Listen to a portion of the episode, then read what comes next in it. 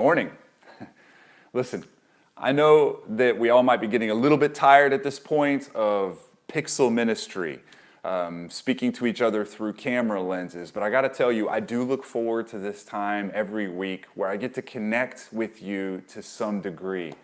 I want you to know I've also been praying for you a lot over the weeks and even this morning for God's encouragement um, for you and your family, that God would grow you in this season, stretch you, but, but also that you would just stay encouraged. I know disillusionment is amplifying and growing in the weeks as we move forward. So just that God would show you how good and how kind and how gentle and how strong and how thoughtful He is, and that you would find deep encouragement in Him. And I think this passage is going to be a strong one for us today as we work through the book of Philippians. We're in the middle of this series called Joy in All Circumstances. So if you have a Bible or a device, I want you to go to Philippians 1, verse 27, and we're going to work through um, 211 today. It's going to be a good passage for us because we're going to see how the gospel is going to interact with how, how heavily you and I hold our strongest opinions and our deepest convictions you know, the gospel doesn't demand that we let go of all of our opinions and convictions. The gospel doesn't demand that you and I become this even, uniform, homogenous mix of robots that all sound the same and look the same. I think there's a struggle with the pandemic church right now, right? Distanced churches, which we are, distanced believers, we can still divide. We can still divide over our strong opinions and our strong convictions. And we're seeing it now. You're probably seeing it in social media every day. As tough as this pandemic has been on businesses and on families, I've been caught saying, and I firmly believe that I think it's going to be good for the American church, maybe even the global church. I think this pandemic is going to force us as believers to go back to the whiteboard and look and see what is mission critical for us today. I just think we're going to come out of this stronger than we went in. I mean, what is mission critical for you? I doubt what you miss about our Sunday mornings is our coffee station. you probably don't miss that very much. Um, live teaching is probably not what you miss that much. When we sent out our form a couple weeks ago, one of the questions is, is what do you feel like you need more of right now? How, how can we give you something more that you don't have? Teaching got 0%. 0% of you felt like you were having a lack of teaching. And of course, right? I mean, you can get teaching anywhere, anytime, and we're able to continue teaching through this even on Sunday morning. But you do miss community. You miss that deep connection from one another. So listen, I see great opportunity, not just to spot what's mission critical, but to be stretched and for our foundations to get a little bit deeper. But the same opportunity I see, the enemy sees as well. He's going to see the same open door as we do. And one thing that this pandemic is revealing right now is division in the church. Division, a very deep lack of unity. And unity is no small thing.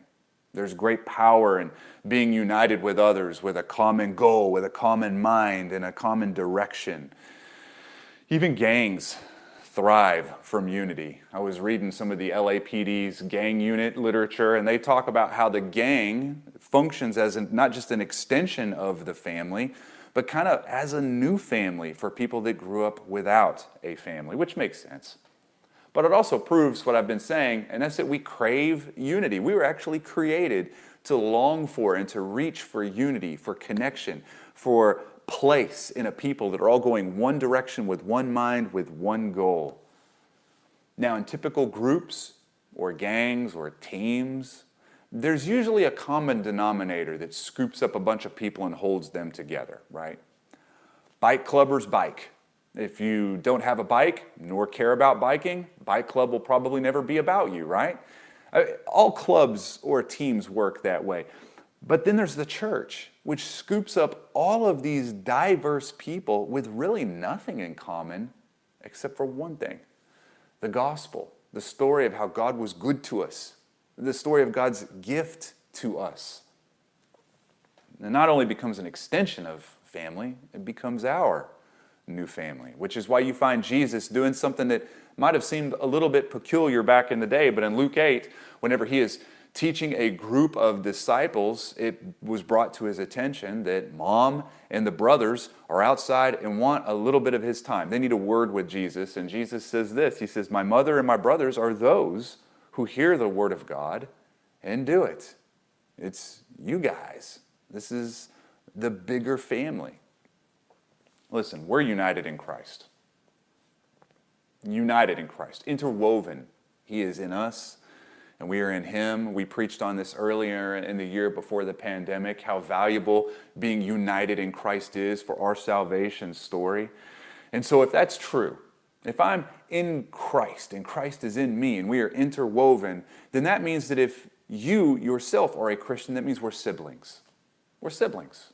If you're watching this and you are, in fact, a Christian, doesn't matter where you're watching this from, that means that we are, I'm, I'm either, I'm your brother in Christ. You might be my brother and my sister in Christ. And let me tell you, the enemy hates this new family, this new group with a single common denominator. The enemy hates it with a deep ferocity.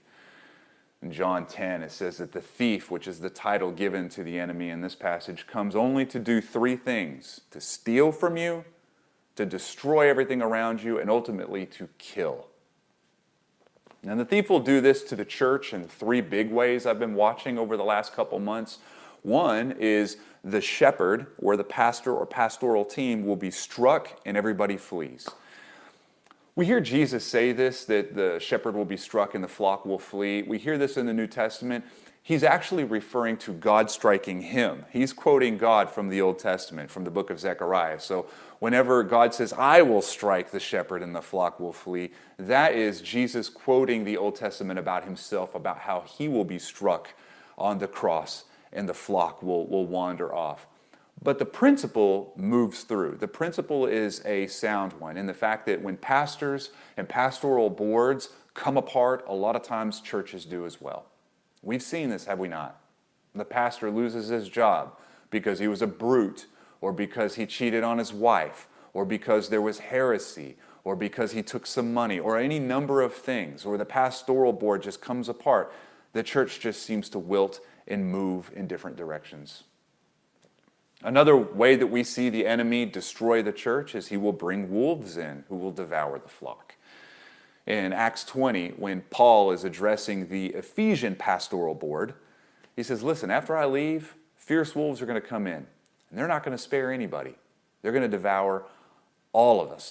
This is what Paul is doing. He's warning them to keep a watchful eye. And you need to know, as a church, that's one of the things that as pastors we've covenanted with you is that we will keep an eye on heresies. When wolves come in, we have to move fast, we have to move quick, because it's just as true today as it's ever been true. Those are two ways, but the easiest way that the enemy will destroy the flock of God is when the sheep turn in on each other and divide. That's easy.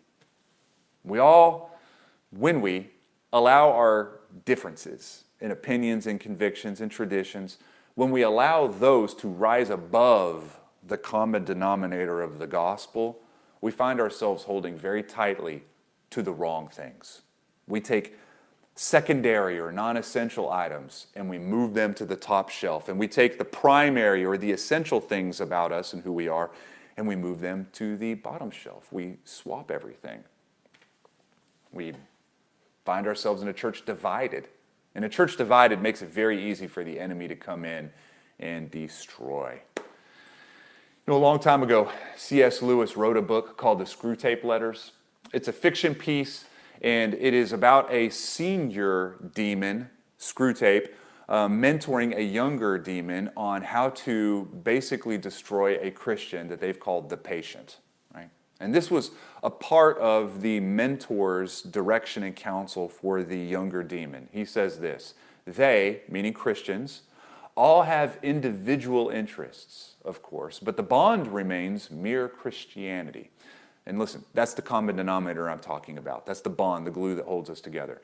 But he goes on what we want, if men become Christians at all, is to keep them in the state of mind I call Christianity and. If they must be Christians, let them at least be Christians with a difference. With a difference. But Luke, aren't we allowed to be different? Sure, right?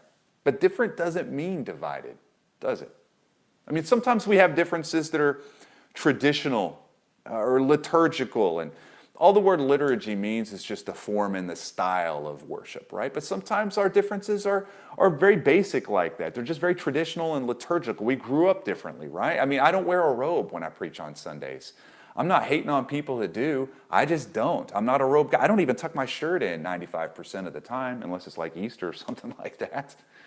We have chili cook offs where we, where we talk trash on each other. We have pie contests. We don't have a, a Sunday night service, but we do have missional communities. These are traditional or strategic or liturgical differences that we have with other believers. Sometimes our differences are theological, though, right? It goes down into the doctrine of what we believe. And we don't baptize babies, we don't have a confessional booth. We center everything on the gospel. We don't preach moralistic how to sermons. We lead our church by a pastoral board, not one single pastor. Now, when it comes to building with other believers or partnering or collaborating with other churches or other believers, when it comes to the primary issues, if they're alike, then it, we find it to be easy to do that. And sometimes we can rally whenever the secondary differences are very different. We won't budge on some things, we're happy to budge on others. That's what this means. Because some of these things that we differ on are very bottom shelf items. Whether someone wears a robe and they preach on Sunday mornings, or whether they wear a polo shirt, I just, we find that to be a, a secondary issue. But gospel centrality, that's a top shelf, that's a primary issue for us. Listen, this isn't always black and white either, is it? I hope you get what I'm seeing here. I, am uh, it's a little bit difficult sometimes, but it should make sense to you where we are different as people on secondary issues versus primary issues. Because what Paul is leading Philippi to do right now is unify around primary issues and not to divide over secondary ones. In the church, though, we've gotten very good at dividing over secondary issues. Very good at it. Some of our divisions, if I could just be frank, are stupid. They're dumb whether to vaccine or not, whether to homeschool or not, who to vote for, whether pews are better than chairs or chairs are better than pews, whether to wear a face mask outside or not, whether alcohol is okay for Christians or not, or how much, or spiritual gifts, or what kind of spiritual gifts, right? Whether you should have a nursery or whether everyone should be sitting in the sanctuary what kind of Bible translation we're using, the Second Amendment. There's all kinds of things that we have found, and for some reason we have placed them up on the top shelf. These are dumb areas to divide over. And listen, don't email me. I'm not saying your opinions are dumb or your convictions are dumb. I'm saying dividing with other Christians over these secondary items, that's dumb. That's dumb. Paul is addressing those who are tempted to throw jabs at each other over secondary issues, as far as we can tell here. And we do the same thing. We do the same thing today. Might as well be written to the American church today. So let's look at how Paul works through this passage. This is in Philippians 1, verse 27. And he says this Only let your manner of life be worthy of the gospel of Christ, so that whether I come and see you or am absent, I may hear of you that you are standing firm in one spirit, with one mind striving side by side for the faith of the gospel, and not frightened in anything by your opponents. This is a clear sign to them of their destruction, but of your salvation, and that from God. For it has been granted to you that for the sake of Christ you should not only believe in him, but also suffer for his sake, engaged in the same conflict that you saw I had and now hear that I still have. So if there is any encouragement in Christ, any comfort from love, any participation in the Spirit, any uh, affection and sympathy. Complete my joy by being of the same mind, having the same love, being in full accord and of one mind. Do nothing from selfish ambition or conceit, but in humility count others more significant than yourselves. Let each of you look not only to his own interests, but also to the interests of others and have this mind among yourselves, which is yours in Christ Jesus. Okay, And we're going to finish this here in just a second, but I want you to see that destruction is not happening in the church today because people hate each other, but because they love themselves too much. It's self love more than hate that is destroying the community of God. This is how the enemy crushes community. This is what ruins a fellowship. Paul, as I said, might as well be speaking directly to us. Now, we're going to catch a little bit later that Paul is trying to broker a pretty heavy disagreement between two women that he's, he's going to name by name. We don't really know what's going on in the struggle between these two ladies, but we know it's not getting solved, right? And the enemy loves it. And he's smiling over this, and he's feeding it, stoking the fires, he's nurturing it. And when we allow our heavy opinions and our convictions to a place where we say, my interests are better than your interests, or I'm not going to have anything to do with your interests because I've got a ranking system, and the closer your opinions are to my opinions, that will determine how much love I give you. If we do that, then the enemy wins. He looks over this and he smiles. The enemy loves it when we look to our own self interests. We maximize ourselves, we minimize others, depending on how close their convictions and their opinions are to ours. That will destroy a fellowship. And listen, this passage is finding us at a very ripe moment now because we too can become Christians with a difference, in Lewis's words. And I got to say, Paul has my firm attention here for two big reasons. I'm, I'm tempted to be a selfish, conceited, self exalter, and then also the gospel is perfect for conceited self exalters. I'm both exposed by this passage and I'm remedied by this passage. I'm exposed by the gospel here and I am remedied by it here. I see my need and then I see God's answer right here. Listen, it's not that I don't see your needs, I just see mine bigger. It's, it's not that I think that my self interest is more primary than um, everybody else's. I just think it's more primary than yours. Unless your opinions and your convictions are just like mine, then it makes it easier for me to love you. And if you're honest, you're the same way. We all operate on this. So, this is a word for all of us. The gospel, if anything, is a story, and this is what I love about it it's a story about self interest being laid down for people who are self obsessed, who only look to their own self interests. The truly humble in Christ came for the conceited. The humility himself came for the vain. God came for us when we were wildly different from him in much more than just our opinions and our convictions. We were morally different than him, ethically different. We're not just different from God, we're wrong. He's totally righteous and we're totally unrighteous. We're self obsessed and he is others focused.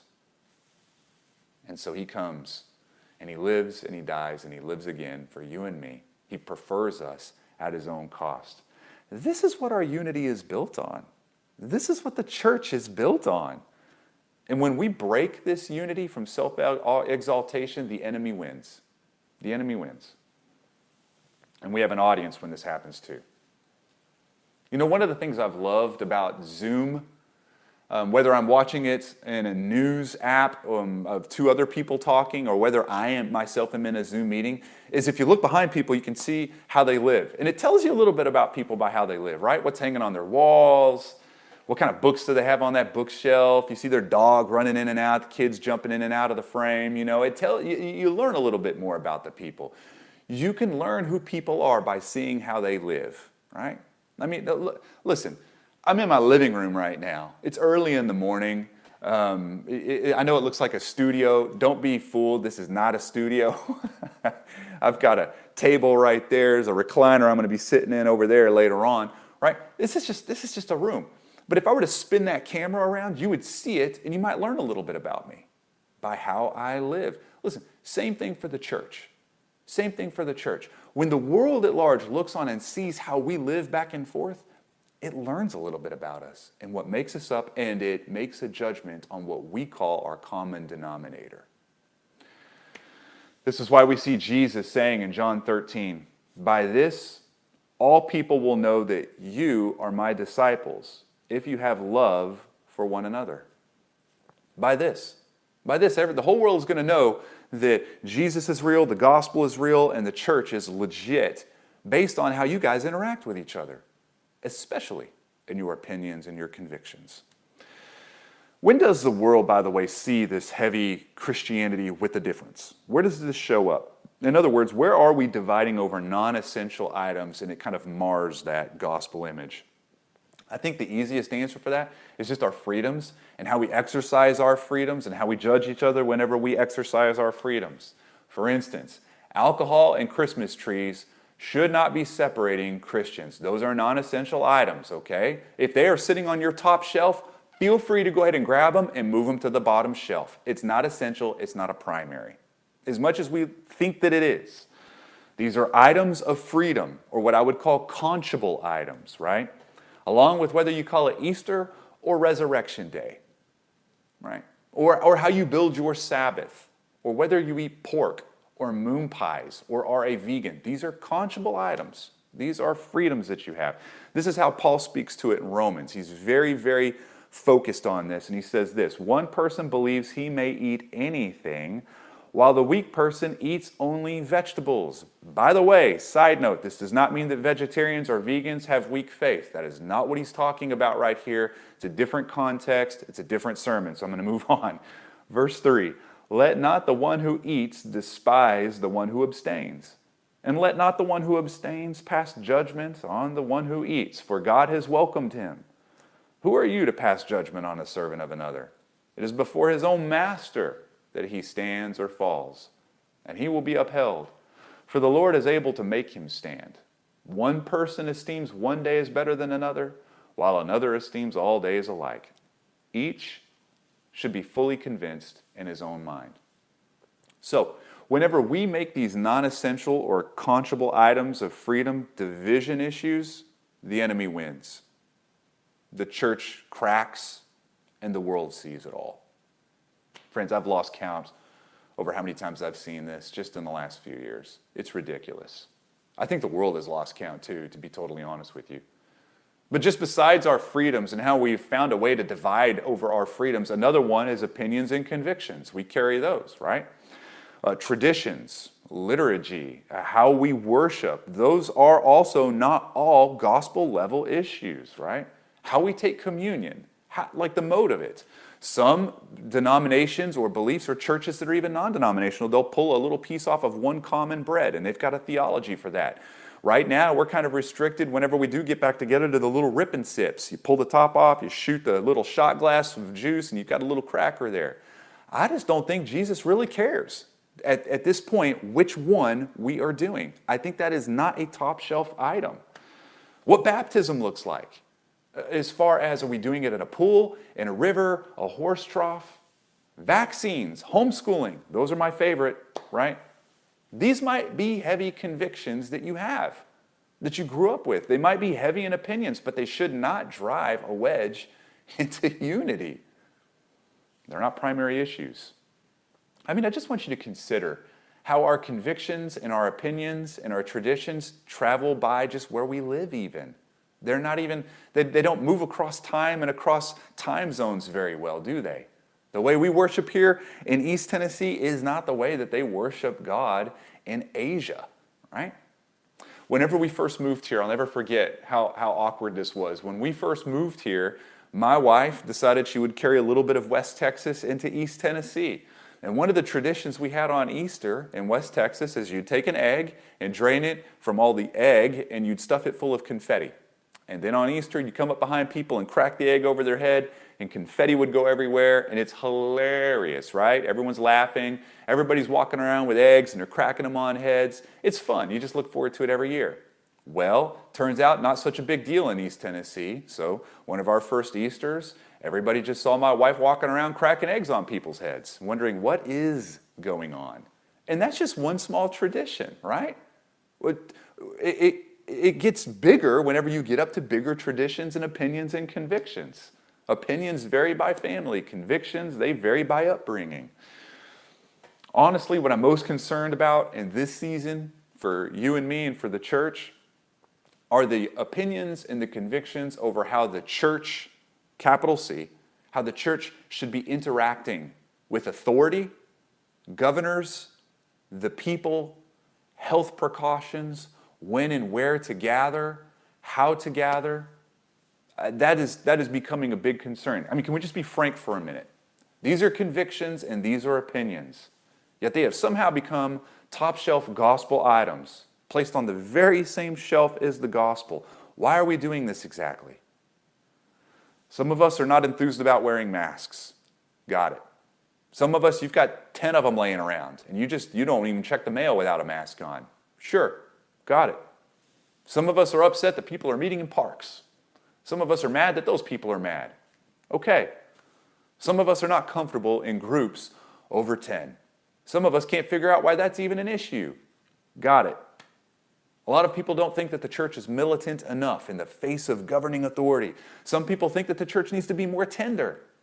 Got it. It's almost getting to where you cannot voice an opinion or a conviction without immediately being divided away and put in a separate box or a category. This is not healthy. Friends, listen, this is not healthy. The enemy loves what is going on, loves what this pandemic is doing to fracture the family of God, loves it. This is why Paul talks to Timothy in 2 Timothy 2. He says, Have nothing to do with foolish, ignorant controversies you know that they breed quarrels. You know, he was always instructing Timothy to focus on the essentials, the primaries, to drive unity around what really, really matters. Friends, I'm excited about diversity in the church. As long as we maintain healthy doctrine in mission, as long as we stay on mission, enjoy Jesus, invest in each other and in the city, and then that we just multiply disciples in all areas of life that we focus and rally around healthy doctrine and healthy mission. I'm fine if you wear a mask all the way to Christmas. I'm also fine if you lick every doorknob between here and Johnson City. I'm fine with that. To have opinions, voice your opinions if you want. Don't do it in a way that divides. Don't be divisive over it. Don't let your political party do this. Don't let your views on global warming or vaccines do this. Don't let what you're watching on Netflix do this. I know the temptation to comment on social media. I know you can't wait to write that thing and post that thing because they said that thing. Just go and read this passage first. read first. Read Philippians 1 first before you do that. You know, just as a helpful, when it comes to convictions and opinions, a helpful little one liner that a mentor taught me once is this if it's in the Bible, it's true and it's binding for everybody. If it's not in the Bible, it might still be true, but it cannot be binding on everybody. That's become a helpful little ruler that I've carried with me when it comes to looking at my convictions and opinions and those of others. So, as we move through the end of this, how does a church, capital C, full of habitual self exalters, self obsessed people find unity? I'll tell you what's not the answer. It's not by becoming uniform. Um, being uniform in consistency and opinion and conviction and traditions is not the same thing as unity. You can be diverse and have unity at the same time. I mean, just think of a marriage ceremony. I did one not too long ago, and it m- might have been the last wedding ceremony in the state of Tennessee before the lockdown happened, for all I know. But I remember having, having a great looking couple in front of me, and I was talking about being one, man and wife becoming one, which is true, but they didn't become identical, right? They maintained diversity, but they were the same. And so it goes as the church. I mean, me and my wife, listen, we disagree over some key issues. We do. But we're also about as unified as you're ever going to find in a couple. In, in, the areas where we differ, I'll crack a joke. She can give it just as much as I can, I can give it. So she'll give it back. We laugh, we love, and we move on. Because what? Because we're unified, right? Listen, the church is to be one and many at the same time, united by the gospel, united in Christ living out this gospel across many traditions in many languages, across many cultural boundaries with different kinds of music and different philosophies and different strategies with many differently gifted people. that's, that's, that was what God built with this beautiful gospel. Which, by the way, by the way, is why denominations is not what Paul is throwing rocks at right now. He's not. He's not chastising denominationals or denominational breakdowns. He's not. For instance, there is a common mantra that started in the 80s and even in the 90s that it was denominations that were screwing everything up. And so that's why you'd see an uptick if you were to look on a graph in the 80s and the 90s of this thing that we've all come to know as a non denominational church, right? Non denominational churches decided that they were going to cast off group belief and group philosophy and group traditions and group everything, and they were going to develop their own. But that doesn't really change anything, does it? If you get rid of group tradition and group opinions, you just form your own, but you still have them. You're not a vacuum, right? Historically, denominations, they focused and they functioned not as a way to divide, but to, in a solid way, um, try to protect their traditions and their focus points across many diverse times and many diverse places. That was the intent. Now, now, of course, denominations can be toxic, right? We've seen that, just like anything else. But denominations are not inherently evil any more than non denominational churches are inherently noble. In fact, I've spent more time in the non denominational church than I have in a denominational church. I can't tell any difference between the toxicity from one to the other. And let me tell you why. Because they've both got people in it, right? They've both got people. So we have this problem. And Paul is going to give us an answer to this problem in verse 5. So we're going to go back to our text and see it. This is chapter 2, verse 5. We're going to start there. Have this mind among yourselves, which is yours in Christ Jesus, who, though he was in the form of God, did not count equality with God a thing to be grasped, but emptied himself by taking the form of a servant, being born in the likeness of men, and being found in human form. He humbled himself by becoming obedient to the point of death, even death on a cross. Therefore, God has highly exalted him and bestowed on him the name that is above every name, so that at the name of Jesus every knee should bow in heaven and on earth and under the earth and every tongue confess that Jesus Christ is Lord to the glory of God the Father. Okay, I'll tell you one of my favorite parts about this passage of Jesus descending and releasing what he had in the fellowship of God is that he actually paints a picture for us um, by doing it by shedding off his robe in his last week and kneeling down and putting a towel around him and washing the grody feet of all of the self obsessed, vain disciples around him. He showed us a picture of this, of what he's done on a grand scale. He shrinks down and shows us in a brief moment, in a very tender moment. I mean, the disciples, by this point, friends, they weren't really looking for the self interest of each other, they were looking to their own. There's passage after passage that proves that out. And when he is done washing their feet, he says in John 13, You call me teacher and Lord, and you are right for so I am. If I then, your Lord and teacher, have washed your feet, so also ought you ought to wash one another's feet. For I have given you an example that you also should do just as I have done to you. Big picture, the gospel is that Jesus does not just descend to wash the grody mess off of feet, but off of souls. Right? That's what Philippians is speaking to.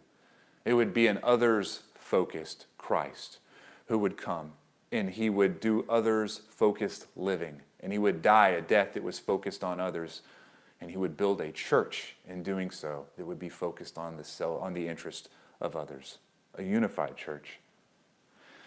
You see when jesus descends as we read that in, in uh, philippians jesus is restricting his attributes. This would be good for you to know. He restricts his attributes his powers Okay? That he is omnipotent, he's omniscient. He restricts them, but he doesn't give them up.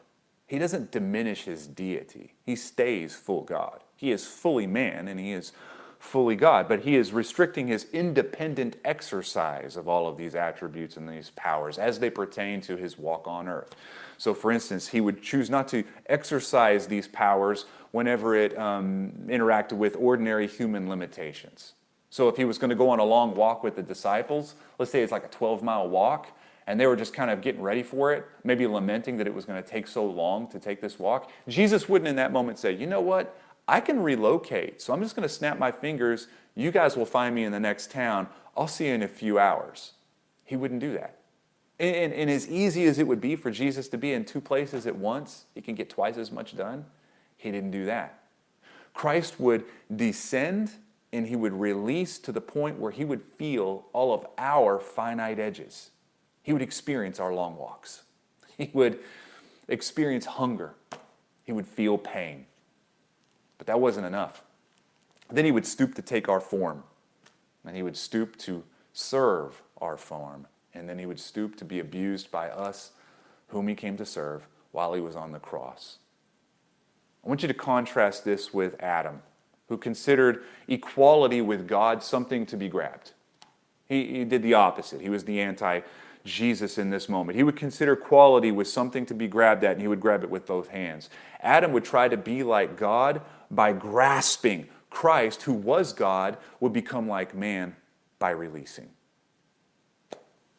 And this would build a people, you and me, that we would be others preoccupied.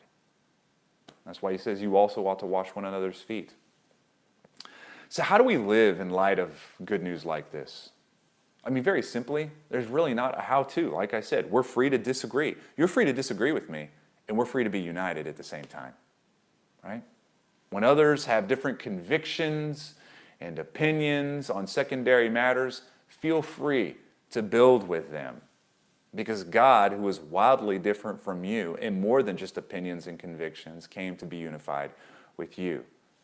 Be different in your thoughts, in your traditions, in your liturgies, in your opinions. Be different on how you look at global warming. Be different how you look at being vegan. Be different. Just don't divide over it. Don't divide. Be diverse, but don't be divided. Don't take a shot on social media. Please don't do that. It's not the time for that. Be one. You don't have to be identical, but be one.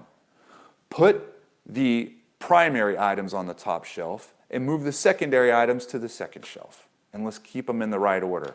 The gospel doesn't require us to leave our opinions at the door, what your thoughts are on the stock market or vaccines. We don't have to leave those and just be robots with everybody.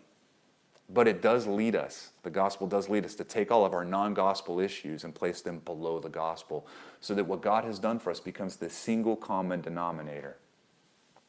And then this is what the end's going to look like. And this is what I love about verses 9 through 11.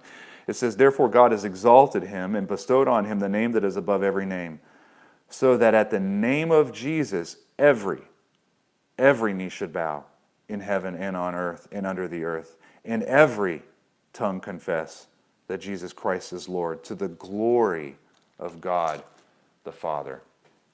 Friends, listen, there's going to be a day where divisions are going to end. There's going to be a day where unity will reign. Our new family is not going to have any divisions. Our new traditions, they're going to replace our old ones or improve our old ones. Our self obsession and our vanity is going to be eclipsed by the glory of God that is before us. And the thief that used to steal and kill and destroy will no longer prowl, will no longer devour, will no longer bring shame or temptation. It will be this day of taking a very deep breath, the breath of peace. But until that day, we have the church to model this before the world. And as we walk in this way, the world will see that Jesus is real and his work is effective and the church that he built is beautiful. Amen. Let me pray for you. And before I do, I just want to remind you, as I do every week, how much I love you, how much we as a leadership team love you and are praying for you. And if you need anything, the front page of our website could lead you in any direction. Any kind of help you need, we have routing to help us get in touch with you and help you get in touch with us where we can find out what you need, what you need most, and how we can be helpful. So be sure to visit the, the front page of our website, legacyknoxville.com.